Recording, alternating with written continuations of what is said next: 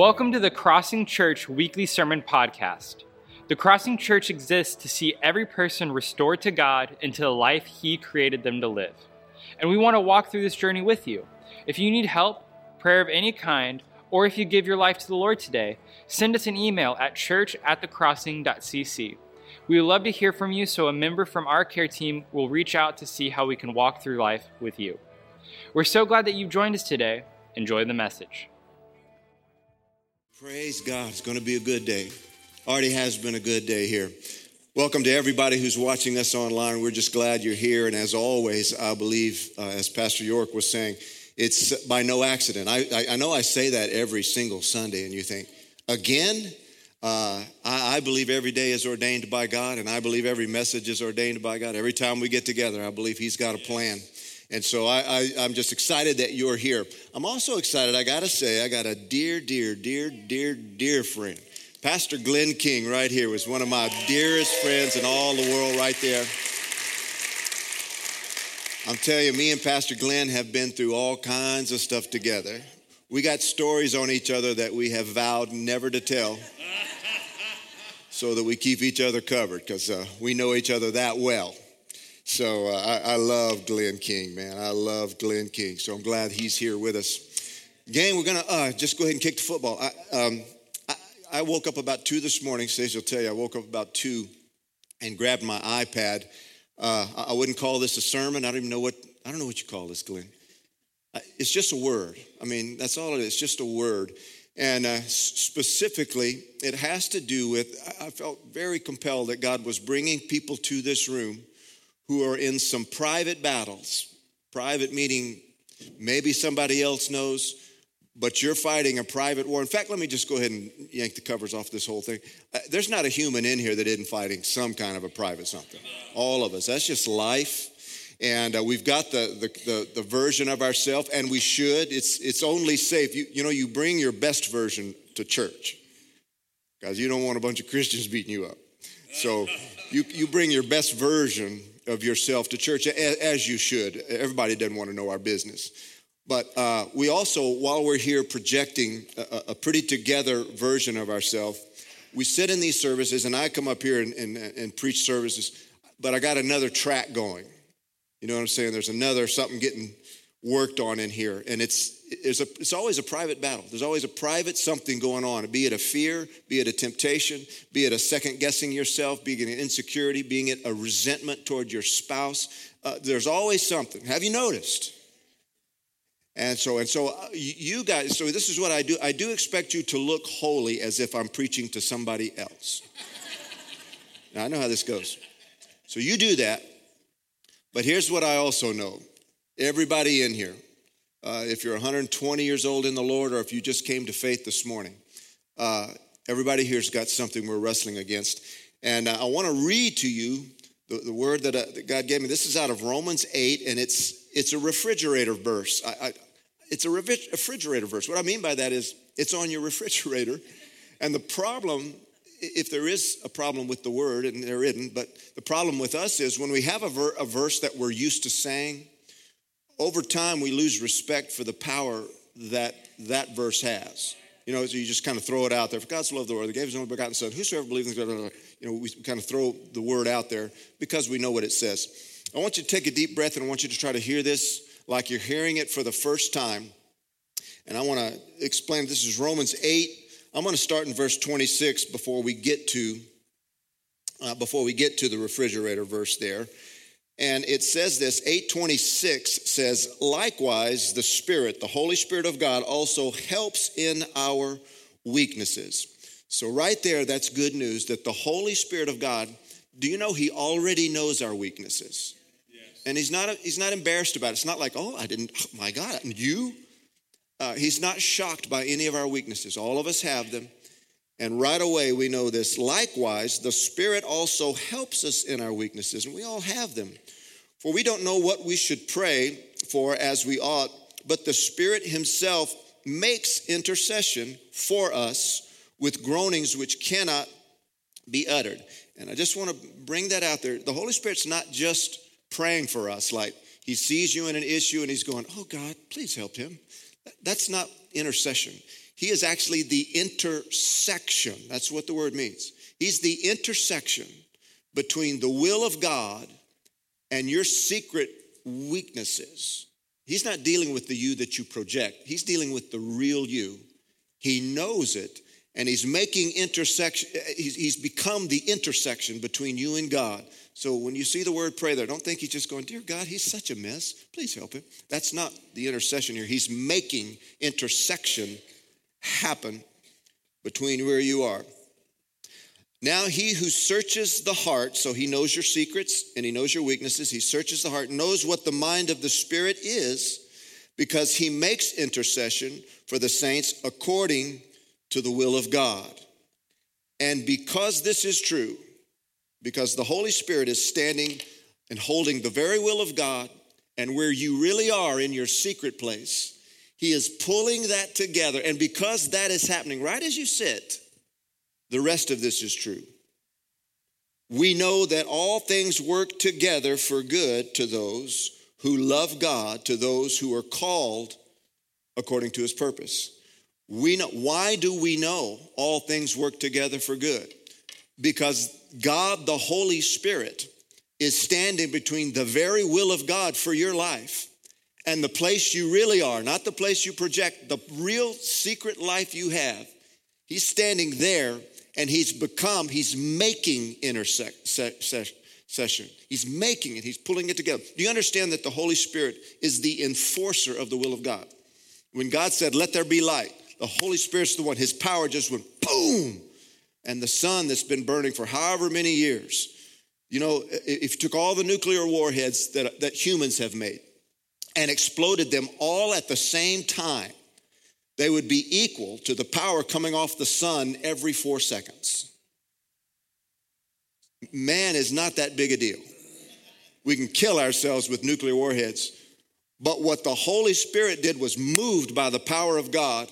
And what we can make for four seconds, He makes for just eternally. That energy is coming off of there. That Holy Spirit is the one that's, that's standing between the will of God and you and saying, I'm not going to let you go. I'm going to pull on you. I'm going to convict you. I'm going to encourage you, but I'm going to hold on to you. So, when man, you've got that intersection between you and God's will for your life, He can come to your secret places. And that's what I want you to hear today. Those of you that are in secret battles and you're thinking to yourself, I don't know if I'm going to come, I don't, I don't know if I'm going to walk away from this. Folks in this room, that you've got discouragement that's wrestling against you and self hate and self disqualifying that's happening in your life, even as you sit here and you think, man, I, you know, I can quote the scripture, I know how to act churchy, but underneath I'm dying. You came to the right place today. God has brought you here, and you need to know it's not because this is a, a this is a good church. It is. But that, that's not what's what's great is you need to hear the Holy Spirit knows exactly where you're at. And He's holding on to you. And be encouraged by that. And He's holding on to the will of God. And you know, we sing a, we sing a song, if I'm not dead, he's not done. I, will tell you this, even if you are dead, he's not done. Hallelujah. He can either raise you back to life or we can go straight on into eternity. I mean, this is just the pregame show here. It really, this is the prelude to the movie. So, uh, but being, I mean, it's fun, but there's more to this. All right, so y'all picking this up. Just want you to feel this. The Old Testament, the Old Testament uh, equal to this would be out of Genesis 50, where Joseph tells his brother, What you intended for evil, what was a really stinky, terrible, awful time in my life, God turned it for good. And that's what I want you to hear today. The, the, the things you're battling with are just maybe the greatest opportunity for you to actually know the grace of God. Pastor Andy, I can preach the, the grace of God, I can explain the grace of God. Hallelujah. Me too but the way you know it. I love what Ephesians 3 says. Paul says, I'm praying for you that you would know the height, the depths, the width of, of all the love of God. And basically, through that prayer, he says this that you would know the knowledge, that you would know love, which is unknowable. That's a weird prayer. I pray that you would know the love of God, which is beyond knowledge. How do you do that? I, I believe what he's saying is this I'm glad you can explain it, but you can't even come close to explaining how loved you are by God. I pray you would experience it so that you would go, I can't explain it, but I've run into it. I've run into. That's, that's what I'm praying happens for each of you today. So this all got started. Uh, this got started with me pondering one of my favorite pictures in Scripture. It's uh, Second, uh, Second Chronicles, not Corinthians. Second, there's a big difference there. Second Chronicles, five, six, and seven. And Glenn, you you remember these days. When I was worship pastor here, Glenn was a care pastor and an elder here at our church many years ago. We were on staff together here. Both went off and pastored different churches. But during that time, the, the picture of, of Second Chronicles 5, and this is this is Second Chronicles 5, 6, and 7. This is where Solomon has built this great temple. David's been dead for a while. David collected all the materials. Solomon took him seven years to build this grand edifice and it was an architectural wonder of the world. And Solomon's built the beautiful thing. People are coming from all over to look at this thing, and even some of the pictures that are displayed of what it looked like the, the, the craftsmanship, the goldsmiths, the silversmiths, the utensils. It was second to none. Solomon's temple was just second to none. And he builds this grand place, finally completes it. They get the Ark of the Covenant, which is the very presence of God, and those priests are coming in trumpet out in front of it. Coming in, the presence of God marching into this new temple, the house of God. They set that thing down gently. It says that the poles on the ark extended outside of the actual curtain. And that's because the last time they tried to carry it, they tried to carry it on a cart, and a bunch of people got killed. So they said, We're going to put some long poles on this thing just in case. So they set it down there. As they set it down there, all the worshipers and all the priests, they come. And it says, without consideration of their denomination. In other words, the Baptists and the Presbyterians and the Catholics and the, all the charismatics, uh, Methodists, they all came together and said, let's just worship our God. And they did. And then the worshipers started singing, and when they came into one accord, the scripture says, the glory of God came in a cloud so thick and so heavy that no one could stand. And they are laid out in the presence. I wrote a song years ago. It said, The, the, the priest went in to worship, the singers and the instruments began to praise in one accord. A song ascending to the Lord. The temple filled with glory the Lord Himself made manifest. Man, and, I, and the course of it was rain down your glory. Let us know your presence in the Holy of Holies. We will bow in honor as you rain down your glory. We will join a host of angels and the four and twenty singing, Holy, Holy powerful picture. When we were singing the song, Let Your Glory Fill This Place. Gang, oh, you, you need to know what my, your pastor is, is thinking. When I hear any song that we sing, Lord, fill this place, I'm saying to myself, pull the trigger, God. I mean, do it. Let fly do what you do. We've been praying and asking God for revival. All over this nation, we're praying and asking God for revival. What's it going to look like? I don't exactly know. I do know this it's when God imposes his holy presence in a way that overrides the resistance of this human flesh and all of our religiousness to say, look, I appreciate you're trying to represent me, but sometimes you just got, you know, if you want a job done right, you just got to do it yourself. And God drops and no human flesh can rise. No denomination can rise. No preacher can rise. Everybody's name means nothing in the presence of holy God. We are humbled and yet so excited. That's what happened when Solomon built this temple. And in chapter six, he, he it's funny, he starts to describe basically, he's smart enough to know, Lord, this is awesome. But if we blow it, will you still forgive us? And he starts praying a long list of, Lord, if we did that, will you forgive us? And Lord, if we wander off and get crazy, because we you know how we've been, would you would you save us? And if we do that, and he lists this whole long thing, a part of it you would recognize, Lord, if you shut up the heavens so that there is no rain, and we come and repent, would you do it? And so in chapter seven, God answers. Solomon builds an altar, and it happens again. The fire of heaven, God doesn't wait for him to light it. The fire of heaven comes and consumes thousands of sheep and oxen and all this. Boom! And one more time, everybody. I mean, listen, if God answers by fire and blows this things up and I don't exist, it's a good sign for you to go on your face. I'm just saying, I don't know a lot. That would be my, I'd be gone. I'd go out with a bang. I pray as we worship that we would sense that kind of power. So I'm thinking about this picture, and I'm picturing it, and i am telling you, I've spent years, I love this picture. And uh, what caught me in pondering this beautiful temple and this awesome thing was what wasn't seen.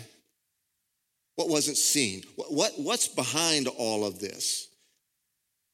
They're looking at this beautiful temple and it's all this stuff, and you would think, well, Pastor, God, God responded because of this beautiful temple. No. He responded because, you know, everything was just perfect in order and it was excellent. No.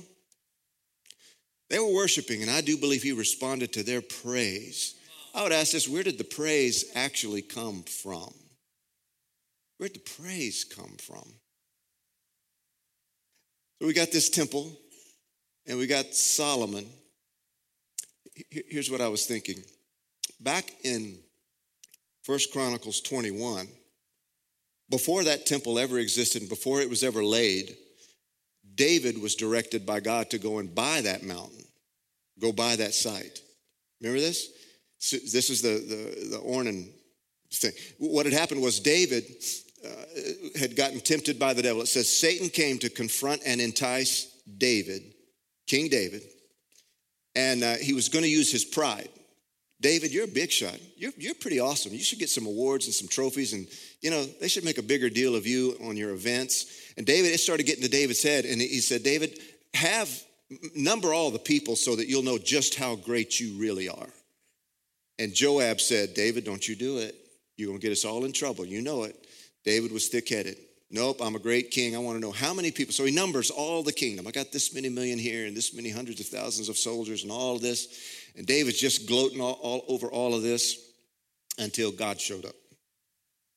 Bad day. God shows up and said, I am unhappy with you. You have sinned. And Gad the prophet goes to him and says, David, you blew it. And David said, I did. It's a beautiful thing about David. David could blow it as big or bigger than anybody, but he would repent equally to go, ah, I did. I, I'm totally guilty. And God, a plague hits the city and people start to die.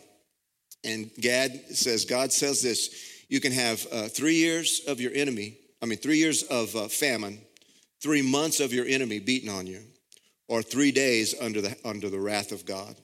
You make a decision. And David didn't have to think about that. He said, You know what? I, I would rather entrust myself to God. There's a chance. He might just be merciful. That's what David said. There's a chance. And an angel appeared, the, the, the, angel of wrath appeared and begins killing and killing and killing, approaches Jerusalem and goes and sets up over this place called the, uh, the, the, threshing floor of Ornan.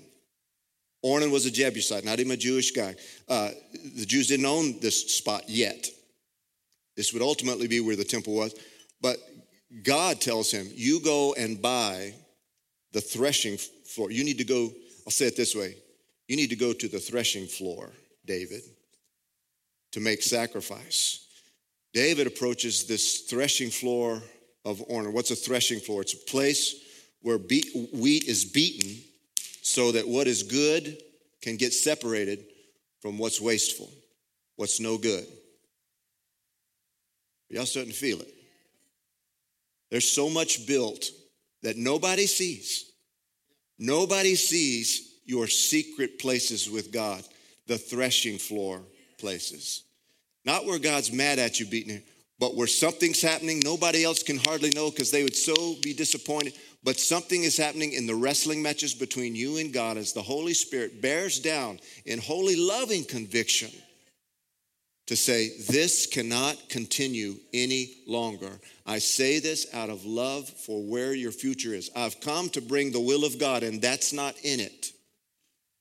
and I'm interceding. And this is what intercession looks like. Intercession from your mama is like, oh, please, Jesus. Intercession from the Holy Spirit is, hey, you stop that right now. And he gets the job done. This was happening in David's life as he went to this threshing floor and he sees the angel, and the angel's sword is in the air, and Ornan sees it. And David says, I want to buy this to make sacrifice. And Ornan's looking at that angel going, Look, you can have the place, you can have my house, you can have my keys, you can have my car, whatever you need, if you can get him to behave. And David said to him, I will not sacrifice to the Lord that which costs me nothing. I will pay you full price. And he pays full price and purchases this threshing floor The angel still has his sword up, saying, David, justice is me taking your head off. And so he burns all of the chaff and all the stuff that was on the floor. And I want you to hear that so that there's nothing but ashes, nothing but ashes of what was. He builds a sacrifice. And long before there's a temple, and God answering by fire, God answers by fire right there. It's David, it's Ornan, it's an angry angel, and I don't know who else there's with him. But, but this is where he's doing business with God, and he repents. And God answers with fire on this sacrifice, blows it up, and then God says to the angel, Put your sword back in its sheath. Another way of saying that is, I've seen the sin of David, but sacrifice has been made that's acceptable to me. I'm staying my judgment. Mercy. Mercy. Some years later, Abraham had taken his son up, this same spot. God said, I, I, want you to sacrifice to me your son. That would be uh, honorable sacrifice, something I'm worthy of. But before Abraham could get the knife in his own son, God grabbed his hand and said, No, no. I've provided a sacrifice. I provided the sacrifice, and a sacrifice was made that spared his life. Years later, up the same mountain, not in the same place, but the same mountain, God would walk up the, the same hill with his son, and Jesus would become our sacrifice. All this happening around here. Solomon didn't know that was coming. Solomon's sitting here looking at this thing, and gang, here's what I'm wanting you to, to, to hear what looked like, there's at least three times in scripture I would have fired David. I mean, a good religious person would have gone, ah, out, you cannot pastor, you can't be king, you can't be priest, you can't come to church, you blew it. I mean, David didn't just blow it little. David took his time. He was good at this. He blew it big time. But God didn't God didn't fire him. God said, Mercy. And God said, On this place where you came before me, on the ashes of your secret mess, I'm going to build something beautiful and cover it. That's where that temple was sitting. What am I saying to you? I believe God's brought you here to know. Some of you are in private battles. Some of you would say they're so disgusting. There's no way. There's no way. And if you ask any good church person, hey, I'm doing this, I'm struggling with this, I'm tempted here, they would tell you, there's no way. You're a mess. So we got this thing that we do. We judge people before God's done. We conclude when God's not done.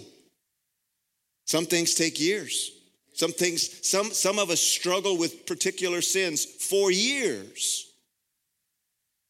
And a man will put an arbitrary timeline on it and say, well, you should have been, it's six months, you should have been done by now. You know what?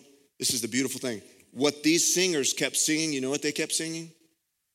His mercies never fail. His love endures forever, and his mercy never fails.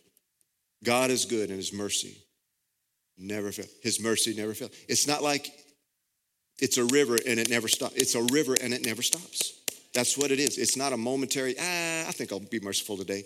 It's not like it's it's it's never fails. It never stops. It's always going. This beautiful temple was built on that. Can I tell you this? When I worship over here by Pastor Stacy, when I'm up with my hands with, We have a great band and I'm thankful for it, but that's not why I worship. When I'm worshiping, it, it isn't because I like the songs, although I do like the songs. Somebody say, Pastor, uh, you know, they didn't play my song this morning. I couldn't worship. Please. you know what? When there is no band in here, I worship. You know what? And it has nothing to do with what you can see, it has everything to do with what you don't know. I worship because of what you cannot see. I worship because of what's happened between me and God in very deep and secret places where only He and I know. And I know His grace has touched the depravity of who I am that may shock you. He's come to that place. And when I lift my hands when we're singing about grace, it's not because I love the song, it's because I actually recognize.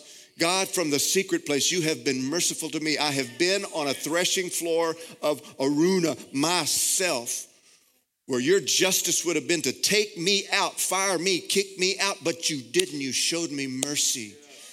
And I know that. I know that. There's things I know between me and God. Nobody else knows, gang. What I'm saying to you, what you're battling right now that feels like a defeat, someday, some beautiful in, encounter with God, worship is going to come right on top of that. You're going to lift your hands and remember, I remember when I was down, but I remember when the mercies and grace of God came and the threshing floor came, and I am here by His mercy, God. I cannot not worship you. Beautiful worship comes from these places. Please, gang, hang in there. Whatever battle you're in, hang in there.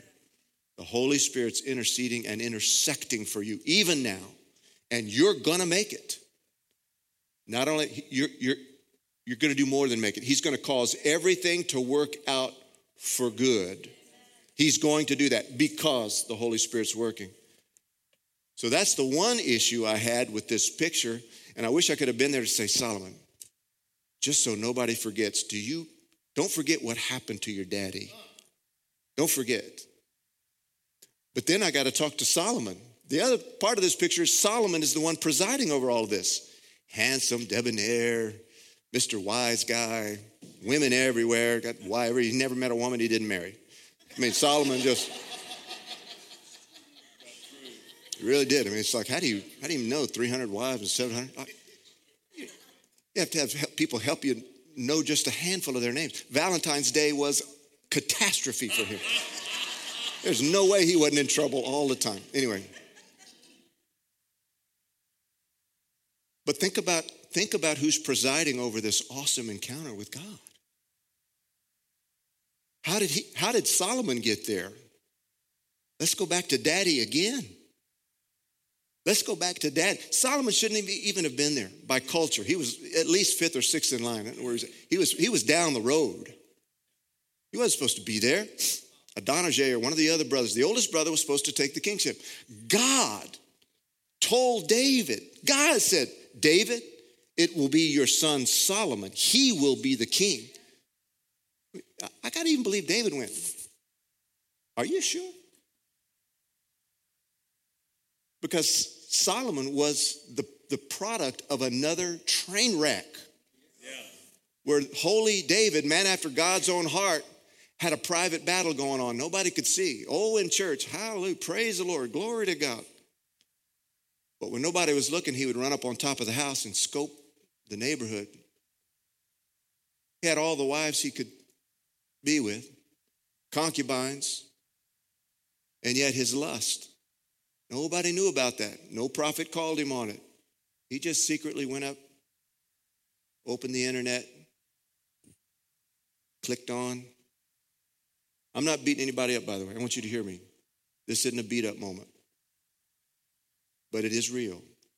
I mean, and, and, that's what I want you to hear. The Holy Spirit's not here to beat you. The Holy Spirit is here to deal in the real places where you're at. And He's not here to shame you, He's here to get hold of you and say, Look, your secret place may not be as clean as when you think secret place, it's where your secrets are. And here, David, man after God's own heart, had secrets. And up to that roof he went until he lusted after his neighbor's wife, committed adultery with her, got her pregnant had her husband murdered. I don't care how big your mess is, I just cannot believe you're in that big of a mess. And yet, when the prophet approached him and said, David, you're the man. You, you took some poor guy's wife and you got all, what? And again, he was quick to say, I'm guilty. I'm guilty. He said, the, the baby that Bathsheba, Bathsheba is going to have, that baby's going to die. But as soon as that baby died, David cleaned himself, went and worshiped. I believe he went, went to the temple and worshiped. Amazing. And then he was with Bathsheba, and who would come from this adulterous affair but Solomon? Why Solomon? Of all the, the kings that could have followed David, I want you to hear this is what's in God's heart. Your secret mess and your secret battles, your secret struggles, God loves you so much. He loves me so much.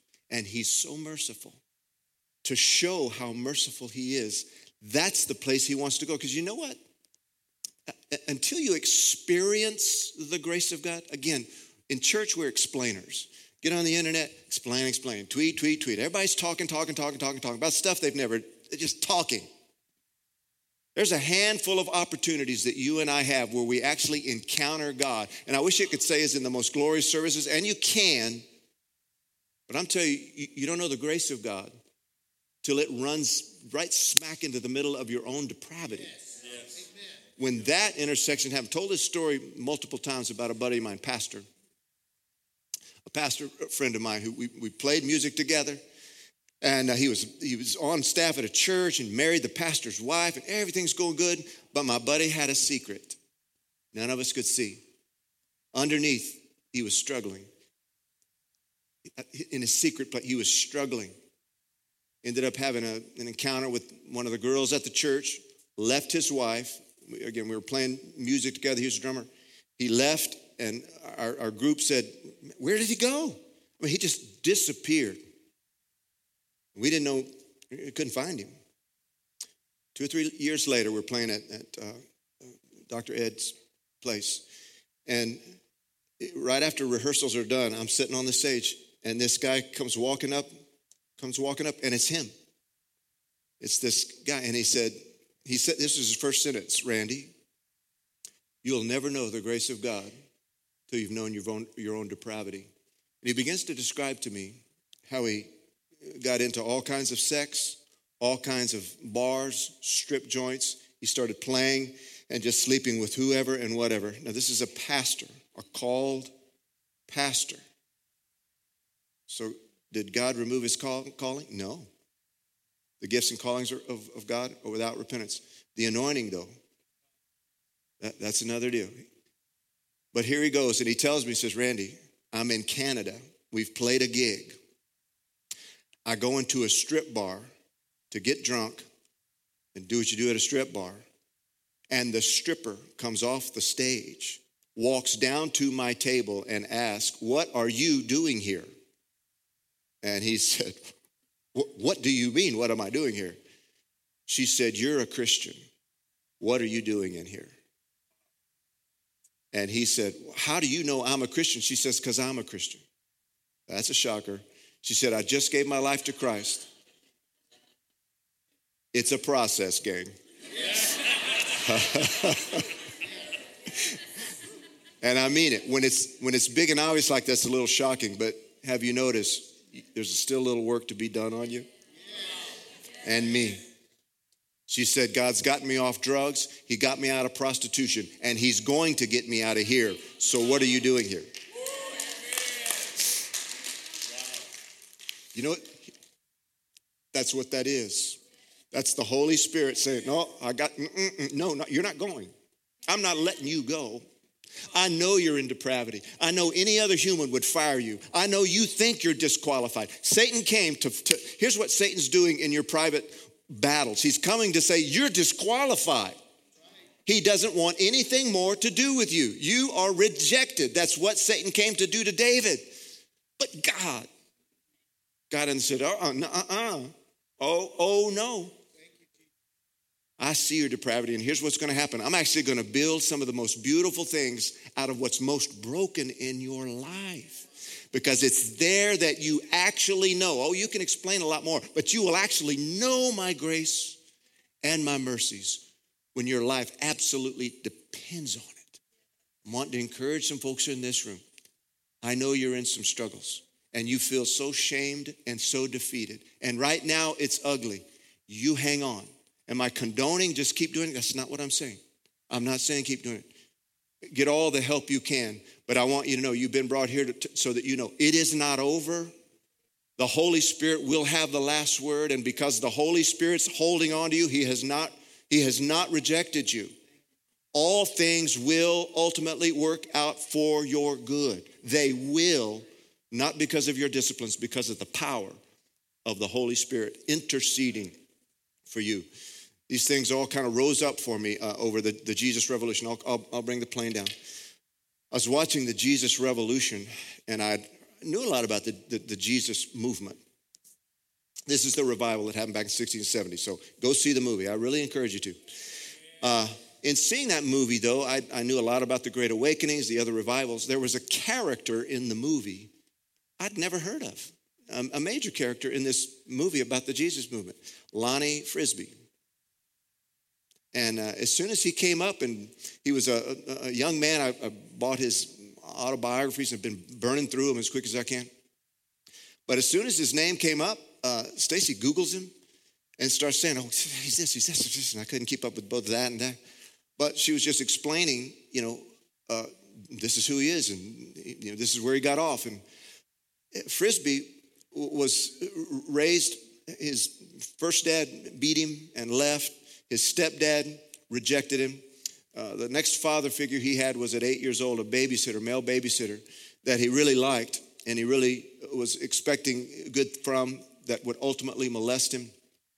Molested him eight, uh, uh, molested him at eight years old, two weeks after he gave his life to Christ. As a child, God had his hand on this boy. He uh, goes to all, all, the different sexes you can have. Back in that day, uh, guys, girls, whatever. He was not choosy. Uh, got into the psychedelic drug scene. He was an artist, so he goes to California, gets into all kinds of the craziest stuff, but he meets Jesus. And he becomes a bit of a John the Baptist figure, reaching people for Jesus. And he was huge in helping Chuck Smith and uh, all that happened there in California, this movement get going. He was reaching thousands, baptizing thousands. And Chuck a pastor there wanted this young man to do some submitting. He had a hard time with it. A little root of bitterness and, and rebellion, I think, planted there. Goes to a couple of other ministries, doing great things for God. Nonetheless, they put some requirements on him and some things happened. Ultimately, this, this man that saw so many great things done by God uh, left, and, and because of bitterness, everybody say bitterness Bitterness, it sounds like a you know, like a minor sin, a minor issue. Bitterness, once it gets set up in your heart, that is a gateway sin. It starts telling you, you know what, because that happened to you, you might as well do, might as well have sex, might as well do drugs, might as well do this. You know what I'm saying? It's one of those permission giving type things. It gets hold of you and opens the door. So a bunch of other things. This is exactly what happened to Lonnie. Lonnie goes to Brazil and uh, has, again, gets back into the free sex world, has some horrible things happen to him, gets strung out on cocaine until his money ran out. And Lonnie, this great, really this great evangelist, this John the Baptist of God, used mightily. Uh, and here's my take was because he had such a bad run toward the end of his life, it didn't really look good in the history books for him to be associated with this great revival because that's messy. Does anybody, wouldn't you love it if everything about God was in a straight line? You know, the guy gets saved, he's filled with the Holy Ghost, he goes into ministry, and he dies with a huge church and just a straight line. You think vision comes, then it's successful, and hallelujah. Has anyone else noticed nothing goes in a straight line? Nothing's like, oh, God spoke to me and it was so easy and boom, it's like that. No, it's like, whoa, whoa, whoa, whoa, whoa, whoa. It's like, oh, backslide, oh, forward slide, oh, slide, slide, slide. It's not a straight line. I'm saying, I'm tell, some of you need to know you're not doing it wrong. It's hard.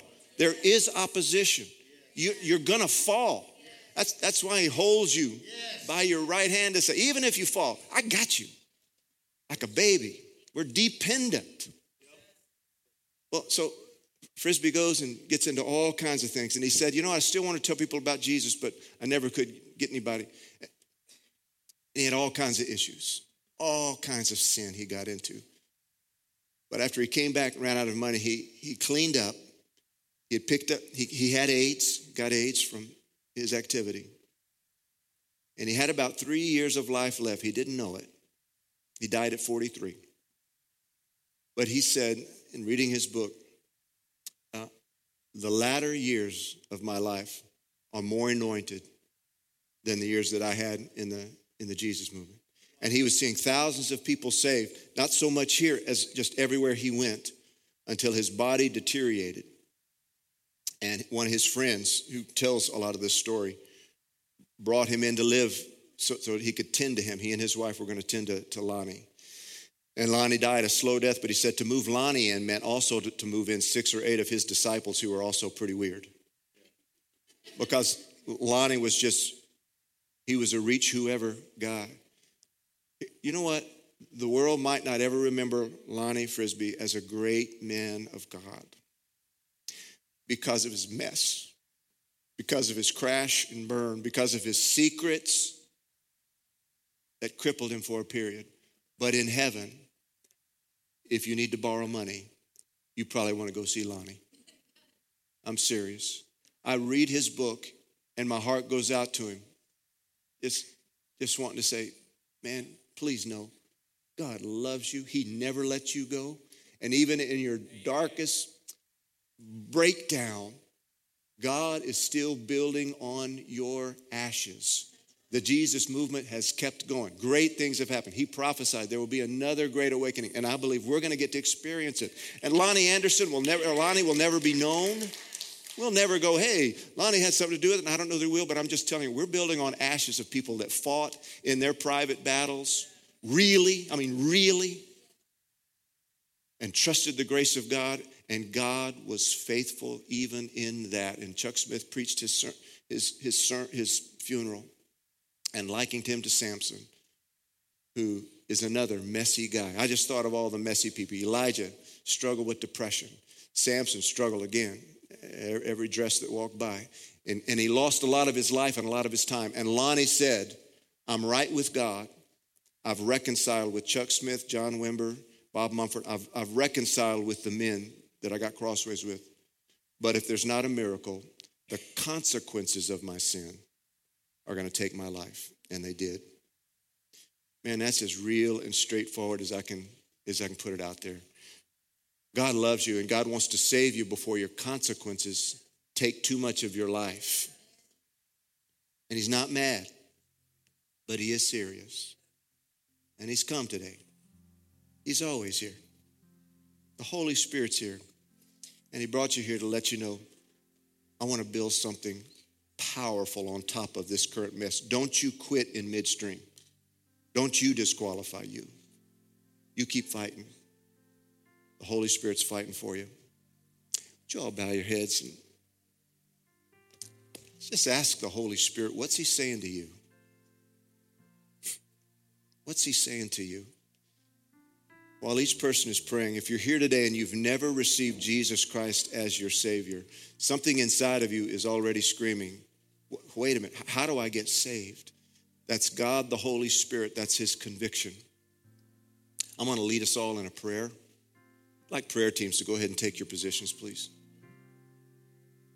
But I just want to lead you in a prayer. That's a whole, it's a holy homesickness that's, that's stirring inside of you where you're thinking, something's wrong. How, what, what is wrong with me? That's the Holy Spirit inviting you to salvation today. This is your day and you're going to be saved. So I'd like everybody to repeat this prayer with me, but you especially, whoever you are.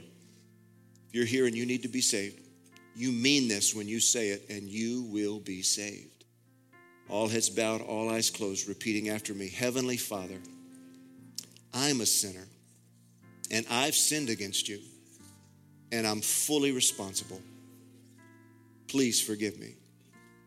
I believe Jesus Christ. He lived for me, He bled for me, and He died for me to pay for my sin so I could be saved. And I believe you raised Him from the dead. And today, I receive Jesus Christ. I receive Jesus Christ as my Lord, my Savior, my forgiveness, my healer. And I surrender my life. I am all yours. Thank you for saving me. Thank you, Jesus. Thank you, Jesus. With your heads bowed and eyes closed, if you just prayed that prayer and gave your life to Christ, would you proudly lift your hand to say, I gave my life to Jesus? Would you lift your hand? Praise God. Praise God. Lots of hands, lots of hands. Yeah, let's let's let's honor the Lord with that. Praise God. Praise God. Praise God. I'd like I'd like everyone to stand.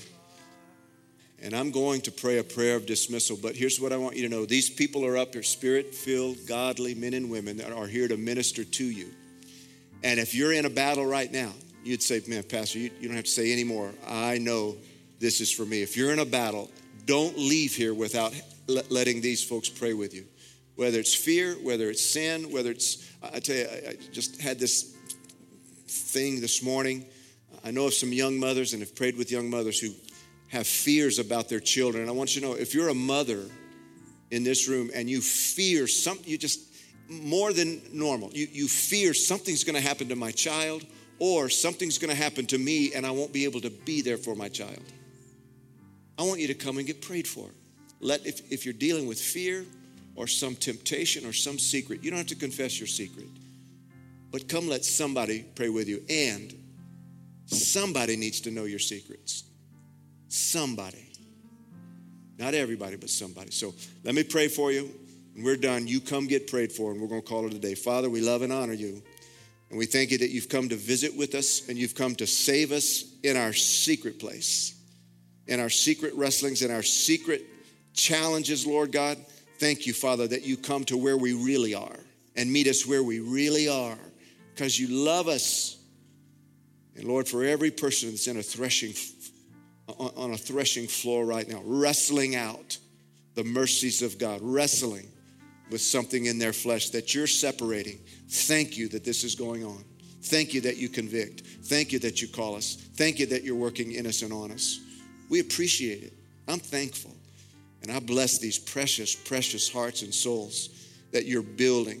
I thank you, God. You cause all things, all of our secrets even, to work together for good to those who love you and are called according to your purpose. Thank you, Father. Thank you, Lord. In Jesus' name. Amen. If you need prayer, please make your way this direction. Let, let folks pray with you. Everybody else, y'all have a great, great day.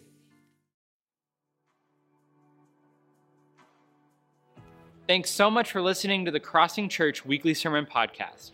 Keep up with everything going on at the Crossing by liking us on Facebook, following us on Instagram, or subscribing to our YouTube channel. You can visit us online at www.thecrossing.cc. Thanks again for listening, and we hope you have a blessed day.